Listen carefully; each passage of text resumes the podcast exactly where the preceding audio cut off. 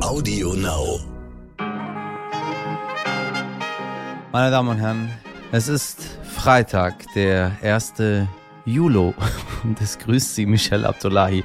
Ich wünsche Ihnen einen guten Morgen und viel Spaß bei Heute Wichtig mit unserer Langversion. Mit Worten wie diesen soll der damalige US-Präsident Donald Trump, Sie erinnern sich, am 6. Januar 2021 seine AnhängerInnen zum Sturm aufs Kapitol aufgestachelt haben. Wir alle hier werden nicht akzeptieren, dass uns der Sieg gestohlen wird von den radikal linken Demokraten und von den Fake News. Wir werden niemals aufgeben und niemals zustimmen, das werden wir nicht tun. We will never give up, we will never concede. It doesn't happen. Aber hat er sich damit tatsächlich strafbar gemacht? Das versucht im Moment ein Untersuchungsausschuss in den USA zu klären, der diesen Tag aufwendig rekonstruiert. Einen wirklich rabenschwarzen Tag für die amerikanische Demokratie. Was genau ist passiert? Könnte Trump tatsächlich angeklagt werden? Und welche Funktion hat eigentlich dieser Ausschuss? Das hören Sie gleich im Gespräch mit Jan-Christoph Wichmann, der lange in den USA gelebt und von dort für den Stern berichtet hat. Er ist auch heute vor Ort und ordnet alles gleich für uns ein. Zuerst für Sie das Wichtigste in aller Kürze. Zum Abschluss des NATO-Gipfels in Madrid bezeichnete Bundeskanzler Olaf Scholz Russland als Bedrohung für Europa und die Allianz. Im Streit um den Transitverkehr in die russische Ostsee-Exklave Kaliningrad will Kanzler Scholz eine Entspannung erreichen. Hintergrund ist, dass Litauen seit Mitte Juni den Bahntransit einiger Waren über sein Territorium in das Gebiet um Kaliningrad verboten hatte. Dabei geht es um Waren, die auf westlichen Sanktionslisten stehen, wie Baumaterialien, Metalle und Kohle. Russland kritisierte die Beschränkung als illegal und drohte Gegenmaßnahmen an. Die Ampelregierung plant ein Gesetz, das eine kontrollierte Abgabe von Cannabis an Erwachsenen zu Genusszwecken in bestimmten Geschäften erlaubt. Laut Bundesgesundheitsminister Karl Lauterbach solle Cannabis nicht verharmlost werden, aber die Risiken der derzeitigen strengen Praxis seien größer. Es gebe mehr Verunreinigung und der Markt sei aggressiver geworden. Allerdings soll das Prinzip Safety First gelten, also Sicherheit zuerst. Ende des Jahres soll ein Gesetzesentwurf vorliegen. Mal gespannt. Durch den Mindestlohn haben viele Menschen in Deutschland mehr verdient. Auf den Arbeitsmarkt hatte das kaum negative Auswirkungen. Zu diesem Ergebnis kommen mehrere Studien, die von der Mindestlohnkommission in Auftrag gegeben wurden. Demnach hatte die Ungleichheit der Einkommen durch den Mindestlohn abgenommen. Am 1. Juli steigt der Betrag von 9,82 Euro auf 10,45 Euro pro Stunde. Außerdem ändert sich auch das hier ab heute. Der Strom wird, Achtung, günstiger um 3,72 Cent pro Kilowattstunde, weil die EEG-Umlage entfällt. Halleluja. Die Renten steigen im Westen um 5,35 Prozent, im Osten um 6,12 Prozent. Halleluja. Was ist denn hier los? Die Hartz-IV-Sanktionen entfallen. Meine Damen und Herren, das ist ja hier Weihnachten und Ostern gemeinsam. Wer einen Vertrag im Internet abschließt, muss diesen künftig auch im Internet kündigen können mit einem einfachen Klick auf einen Button. Glauben Sie das alles überhaupt? Und Tschechien übernimmt die EU-Ratspräsidentschaft. Wow, während der Ukraine-Krieg voraussichtlich das bestimmende Thema der nächsten sechs Monate sein wird, beschäftigt sich die tschechische Regierung gleichzeitig mit innenpolitischen Affären. Ja, kurz gesagt, es geht um Schmiergelder und Postengeschacher. Ein Minister der Koalition musste bereits zurücktreten. Ja, kann ja nicht alles toll sein, was zum 1. Juli passiert. Liebe Hörerinnen, wissen Sie noch, was am 6. Januar 2021 passiert ist? Dieser Tag ist einer der schwärzesten Tage in der demokratischen Geschichte der Vereinigten Staaten von Amerika. AnhängerInnen des damaligen US-Präsidenten Donald Trump drängten sich an diesem Tag an der Kapitolpolizei vorbei und stürmten das Gebäude, das Herz der amerikanischen Demokratie, in dem der Kongress tagt und Beschlüsse gefasst werden. Diese Menschen glaubten die Lüge von Donald Trump, dass die Wahl gestohlen worden sei und Joe Biden kein legitimer Präsident wäre. Bis heute zweifeln übrigens noch mehr als 40 Prozent der AmerikanerInnen daran, dass Biden rechtmäßig die Wahl gewonnen hat. Das ergab eine Umfrage des Instituts Momentive. Und das, obwohl es nach wie vor keinen einzigen Beweis dafür gibt. Auch deswegen tagt ein Ausschuss, der diesen Tag und seine Folgen aufarbeiten soll, öffentlich. Die Sitzungen werden sogar im Fernsehen ausgestrahlt, zur besten Sendezeit, um möglichst viele Menschen zu erreichen. Meine Kollegin Mirjam Bittner hat darüber mit dem Auslandsreporter Jan-Reporter Jan-Christoph Wichmann gesprochen. Jan hat lange in den USA gelebt und gearbeitet und verfolgt die Arbeit dieses Ausschusses hautnah. Hier erfahren Sie alles, was Sie dazu wissen müssen. Hallo Jan, schön, dass du da bist. Hallo, grüß dich Mirjam. Du bist im Moment in den USA und also alles zusammenzufassen, was da gerade los ist, wäre ein bisschen zu viel. Aber allein zwei verschiedene Gesetze und Regelungen zum, zum Waffentragen. Der Supreme Court hat jetzt das versteckte Waffentragen wieder erlaubt. Dann hat sich eigentlich der Kongress zu einer Entscheidung, zu einem Kompromiss durchgerungen. Gleichzeitig wurde letzten Freitag das grundsätzliche Recht auf Abtreibung, Roe v. Wade, wurde gekippt. Es ist extrem viel los. Wie ist denn im Moment die Stimmung in den USA? Ja, also das, das merkt man hier schon. Ich bin jetzt gerade durch ähm, Kansas gereist, durch Alabama und Georgia. Und, und diese Themen sind schon ähm, absolut vertreten bei den alltäglichen Diskussionen der Menschen. Äh, allerdings geht es bei denen auch um Inflation, um die Preisexplosion, um Spritpreise, also um das, das, das teure Leben des Alltags. Das ist, würde ich sogar sagen, fast mal wichtiger. Aber die anderen Themen spielen schon eine große Rolle. Das Abtreibungsthema hat natürlich kräftig äh, durchgeschlagen jetzt. Ne? Also Amerika ist ja sowieso stark polarisiert. Und das hat jetzt nochmal dafür gesorgt, dass diese Polarisierung nochmal stärker äh, wurde. Ich glaube, stärker noch als, als zum Waffenrecht. Denn da ist es ja so, dass der Supreme Court die Entscheidung gefällt hat, dass weiterhin das Waffentragen erlaubt ist oder auch das versteckte Waffentragen. Das war auch fast erwartet worden bei diesem sehr konservativen Supreme Court, den wir gerade haben. Mhm. Aber Roe v. Wade, das ist das eine und dann die Anhörung zum 6. Januar, äh, das sind so die beiden Themen, die weiter dieses Land spalten. Thema Inflation, machen die denn Joe Biden als US-Präsidenten dafür verantwortlich oder wird dann eher so gesagt, der tut nicht genug dagegen? Wie ist das denn? Ja, das ist eigentlich ja immer so. Also wenn die Preise so hoch sind, dann hat der Präsident irgendwo Mitschuld. Ne? Dann wird also nicht unbedingt auf das große Ganze geguckt, auf die Lage der Welt, auf den Konflikt in der Ukraine und sonst wo, sondern ähm, wenn die Spritpreise bei fünf Dollar pro Gallone äh, liegen, dann ist das für die Amerikaner zu viel und letztendlich ähm, leidet dann auch der Präsident darunter. Und das wird er auch äh, zu spüren bekommen im November bei den Midterm-Wahlen. Also es ist äh, fest davon auszugehen, dass vor allem die, die, die Spritpreise und insgesamt die Preisexplosion dazu führen wird, dass die Demokraten starke Niederlagen erleiden werden. Also der Anteil von beiden beträgt, das ist, lass uns mal sagen, was weiß ich, 30 Prozent. Ähm, und wenn Amerikaner unzufrieden sind, dann äh, wählen sie eben gegen die regierenden Demokraten. Und das, das werden sie zu spüren bekommen. Und wenn einige unzufrieden sind, und das ist so ein bisschen die Überleitung zum 6. Januar, dann äh, stürmen sie auch mal das Kapitol. Im Moment haben wir diesen, diesen Ausschuss in den USA zum 6. Januar 2021. Bevor wir ganz konkret über den Ausschuss sprechen, vielleicht kannst du noch mal ein bisschen rekapitulieren, was ist am 6. Januar 2021 passiert. Ja, am 6. Januar 2021 wurde ja äh, der Wahlsieg von Joe Biden offiziell gemacht äh, vom Kongress in den Vereinigten Staaten. Mhm. Er war damit der rechtmäßig gewählte Präsident und an diesem Tag äh, hat sowohl Donald Trump als auch, auch viele andere Gruppen haben dazu aufgerufen, dagegen zu protestieren. Sie sind nach Washington gezogen zum Kapitol. Dabei waren also äh, Gruppen, rechtsextremistische Gruppen, muss man sagen, wie die, wie die Oath Keepers äh, und die Proud Boys. Das sind also, die sind in ihrer Ideologie ganz, ganz weit rechts außen. Es waren auch äh, andere Demonstranten dabei, gemäßigte. Äh, aber insgesamt war das eine große Gruppe, die ja dann ähm, nachdem Trump seine Rede äh, gehalten hat, die dann aufs Kapitol, äh, zum Kapitol gezogen sind und eingedrungen sind, äh, gewaltsam eingedrungen sind mhm. äh, ins Kapitol, was es nie gegeben hat in der Geschichte der Vereinigten Staaten. Es gab Todesopfer, es gab äh, Dutzende von Verletzten.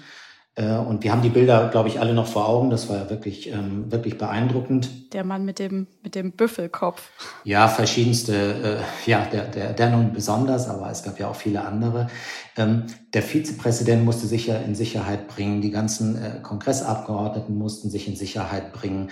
Es gab Aufrufe, den Vizepräsidenten Mike Pence zu, äh, zu hängen, zu erhängen. Äh, und, und Donald Trump soll gesagt haben, sinngemäß sollen sie doch machen. Der hat eine Mitschuld. Also es war, äh, es war Chaos in, in Washington, ähm, es, war, es war Gewalt und es gab Tote. Die Republikanische Partei, die distanzieren sich ja bis heute irgendwie nicht so richtig davon. Also entweder will man es nicht so richtig wahrhaben, aber zum Beispiel Liz Cheney, die die einzige war, die das ja so richtig öffentlich auch verdammt hat und gesagt hat, sowas darf nicht bei uns passieren, die spielt heute eigentlich kaum noch eine Rolle. Woran liegt das, dass eine Partei, die selber darunter gelitten hat, in Anführungszeichen, der, die den Vizepräsident gestellt hat, der sich verstecken musste, dass die sich so verhält? Ja, es ist ja äh, die Partei von Donald Trump heute. Es ist ja nicht die Republikanische Partei, sondern das sind die, sind die Trumpianer. Und wer heute bei den Republikanern gegen Trump rebelliert, wenn man das so sagen will, oder opponiert, der hat keine Chance. Das kriegt ja auch Liz Cheney zu spüren. Sie kriegt äh, Gegenwind, wo immer sie auftritt. Ähm, ob sie wiedergewählt wird, ist, ist mehr als fraglich.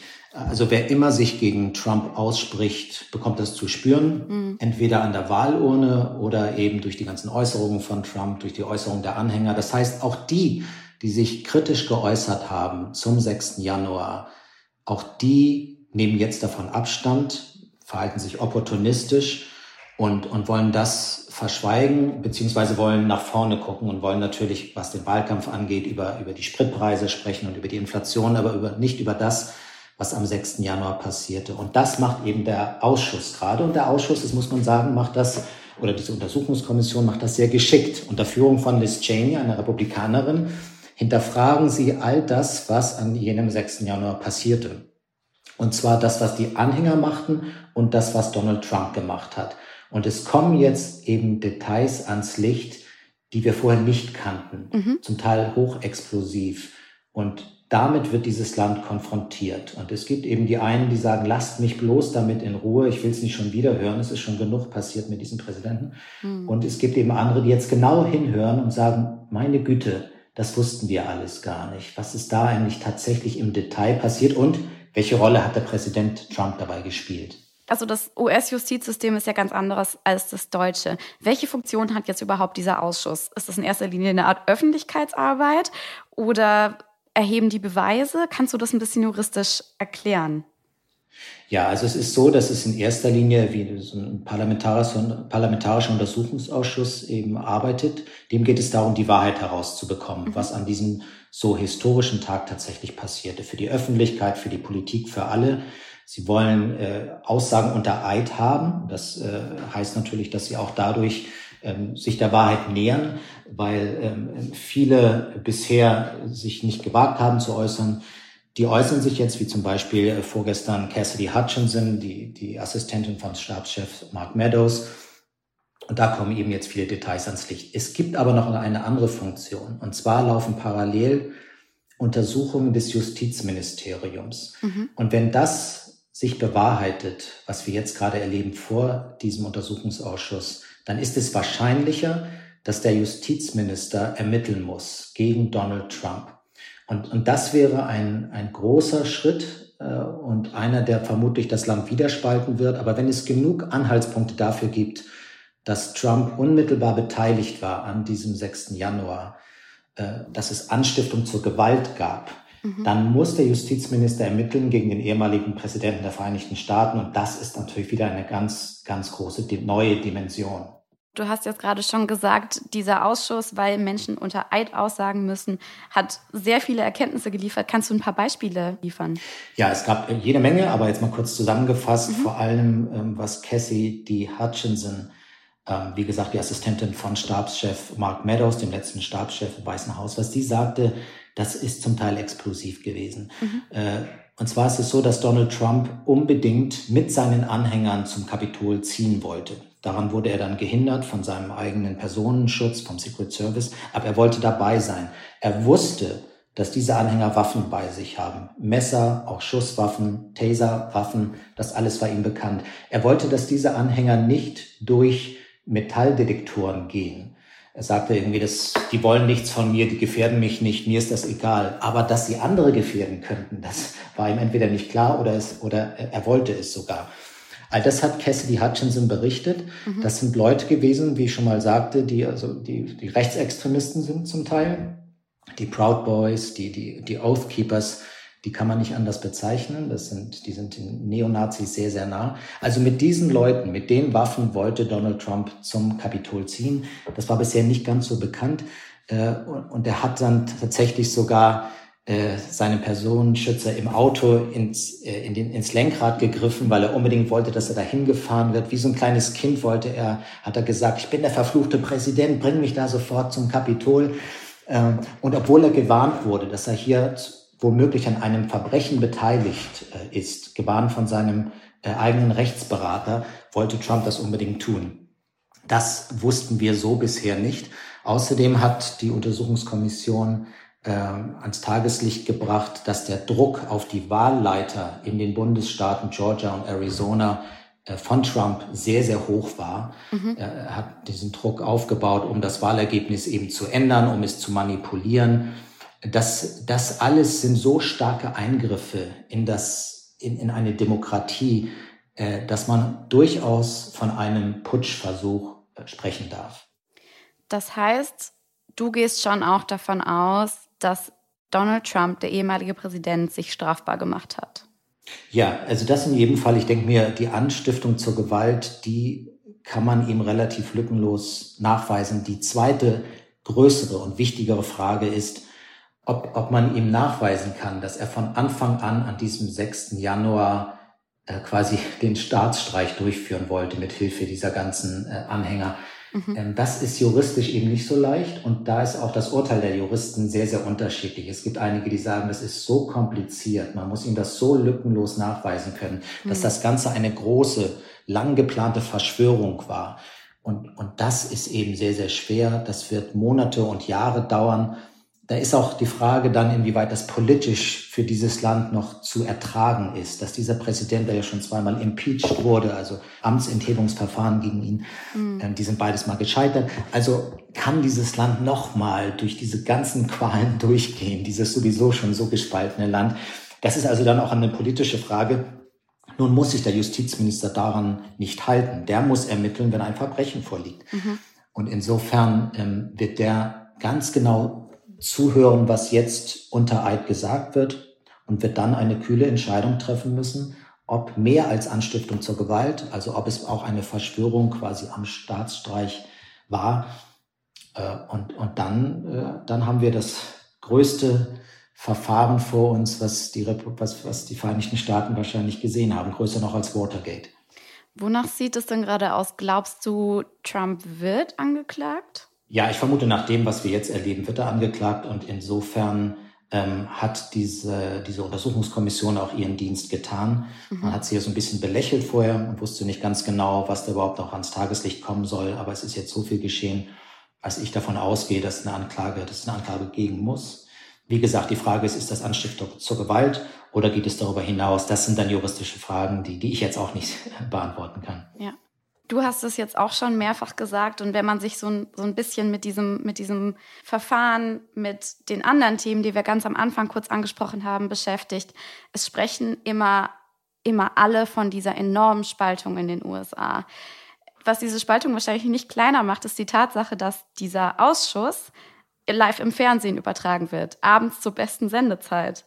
Was erhoffen die sich denn davon? Also ich nehme an, die wollen damit auch gewisse Leute ansprechen, die bisher eben nicht glauben, dass Trump irgendeine Schuld hat oder dass, mhm. oder die bisher heute noch glauben, dass die Wahllüge eben zutrifft. Das glauben bis heute ja noch 40 Prozent, habe ich gelesen. Also beim, beim ersten Tag haben in der Tat 20 Millionen Amerikaner wohl äh, eingeschaltet.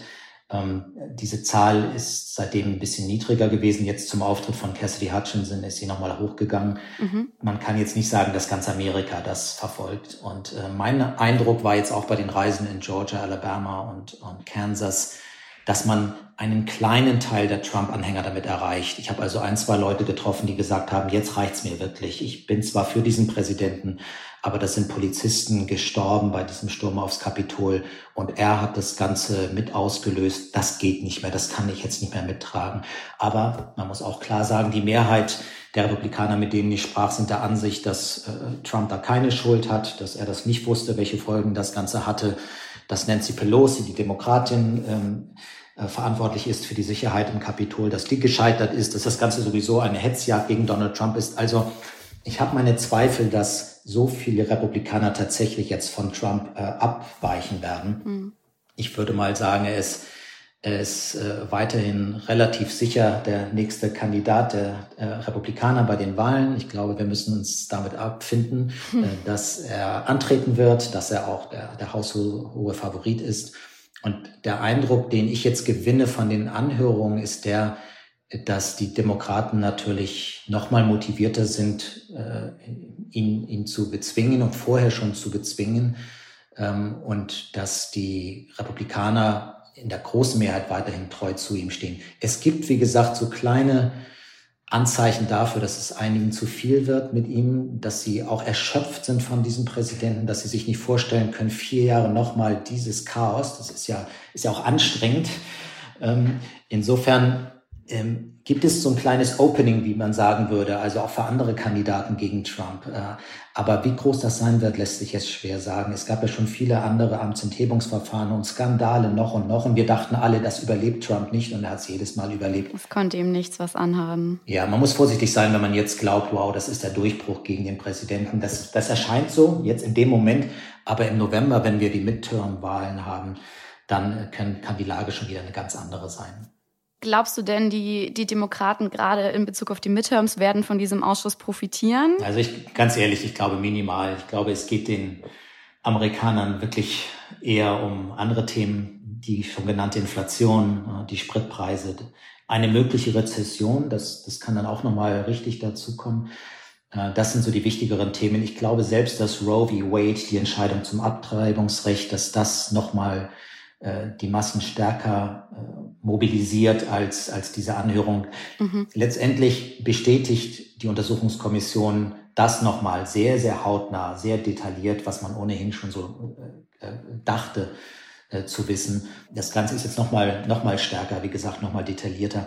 Aber letztendlich weiß man ja, was Trump ein Präsident war, welche Mittel er angewandt hat, dass er äh, dazu neigt, wie ein Autokrat zu regieren. All das ist ja relativ bekannt. Also man, man ist von, von wenig noch überrascht. Aber dass jetzt, jetzt das Abtreibungsverbot wieder herrscht in vielen Bundesstaaten, das ist wirklich eine Nachricht. Äh, und die, die Wirtschaftslage und die, die Preislage, das betrifft die Amerikaner eben jeden Tag und ist für viele damit das Thema Nummer eins hier im Land. Dann sind wir mal gespannt, wie die Midterms im November ausgehen ob Donald Trump tatsächlich nochmal Präsidentschaftskandidat wird. Bis dahin ist ja noch mal eine Weile hin. Danke, dass du dir Zeit genommen hast und dass du uns das so ein bisschen erklärt hast. Gerne. Tschüss. Schöne Grüße. Vielen Dank an Jan-Christoph Wichmann in den USA und an meine Kollegin Mirjam Bittner. Heute nicht ich.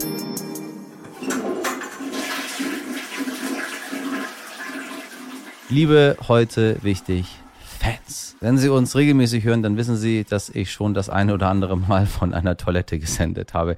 Wissen Sie, ähm, ob aus der Zugtoilette oder auch mal so von einer Veranstaltung. Ähm, ja, das gehört eben zu meinem Job dazu. Da ist es meistens ruhig. Man nennt es ja nicht umsonst das stille Örtchen. Was nicht zum Job gehört, das ist das Handy auf dem Pott. Machen Sie das manchmal. Bisschen lesen nebenbei. Wissen Sie, früher, also früher, da hat man noch auf Toiletten geraucht, damit es flutscht. Heute, ja, da nimmt man das Handy. Jetzt sagen viele so, nö, aber rein statistisch müssen hier HörerInnen dabei sein, die das machen, denn eine Umfrage des Cybersicherheitsunternehmens NordVPN ergab kürzlich, dass 55 Prozent der Erwachsenen in Deutschland ihr Handy mit aufs Klo nehmen. Ja, mehr als die Hälfte. Das ist eben die neue Art, sich zu beschäftigen, auch auf dem Klo. Bei mir im WC gibt's eigentlich nur das, was man da so braucht. Ne? Sie wissen, Seife, Klopapier, ähm, Schmuddellektüre darf nicht fehlen. Zigarren. Nein, Quatsch. Ich Vergessen Sie es. Und wenn Sie mal im asiatischen Raum sind, dann gibt's dort ganz oft richtig moderne Schüsseln mit Musik, Klodeckel, Heizung. Ist richtig toll. Und äh, wenn Sie ein Mann sind, dann wissen Sie, wir haben ja in Deutschland ja Urinale. Da gibt es dazwischen manchmal ähm, ja, Scheiben.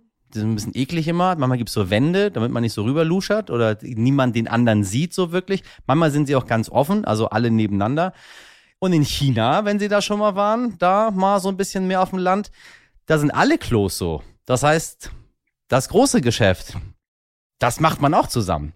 Hat was. So, Schluss damit. Es ist okay, wenn Sie auf dem Klo bisschen Social Media Arbeit machen oder auch heute wichtig hören. Nur vergessen Sie danach nicht, Ihren Bildschirm zu desinfizieren.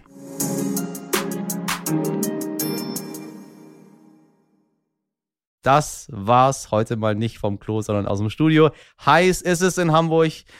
Zu heiß. Viel zu heiß. Ich hoffe, Sie hatten eine tolle, spannende, abwechslungsreiche Woche mit uns und falls Sie eine heute wichtig Folge verpasst haben, dann hören Sie doch gerne mal ein bisschen nach. Fragen, Kritik, Anregung wissen Sie immer an heute wichtig stern.de und meine Redaktion, ja, die auch für Sie diese Toilettenmeldung verantwortet, wer auch sonst besteht aus Mirjam Bittner und Dimitri Blinski was ihr so macht auf dem Klo. Produziert wurde diese Folge von Nikolas Femerling. So, ich glaube, der ist ganz brav. Wir hören uns am Montag in alter Frische wieder ab 5 Uhr. Ich wünsche Ihnen einen tollen Freitag, ein schönes Wochenende. Machen Sie was draus. Bis morgen. Ihr Michel Abdullahi.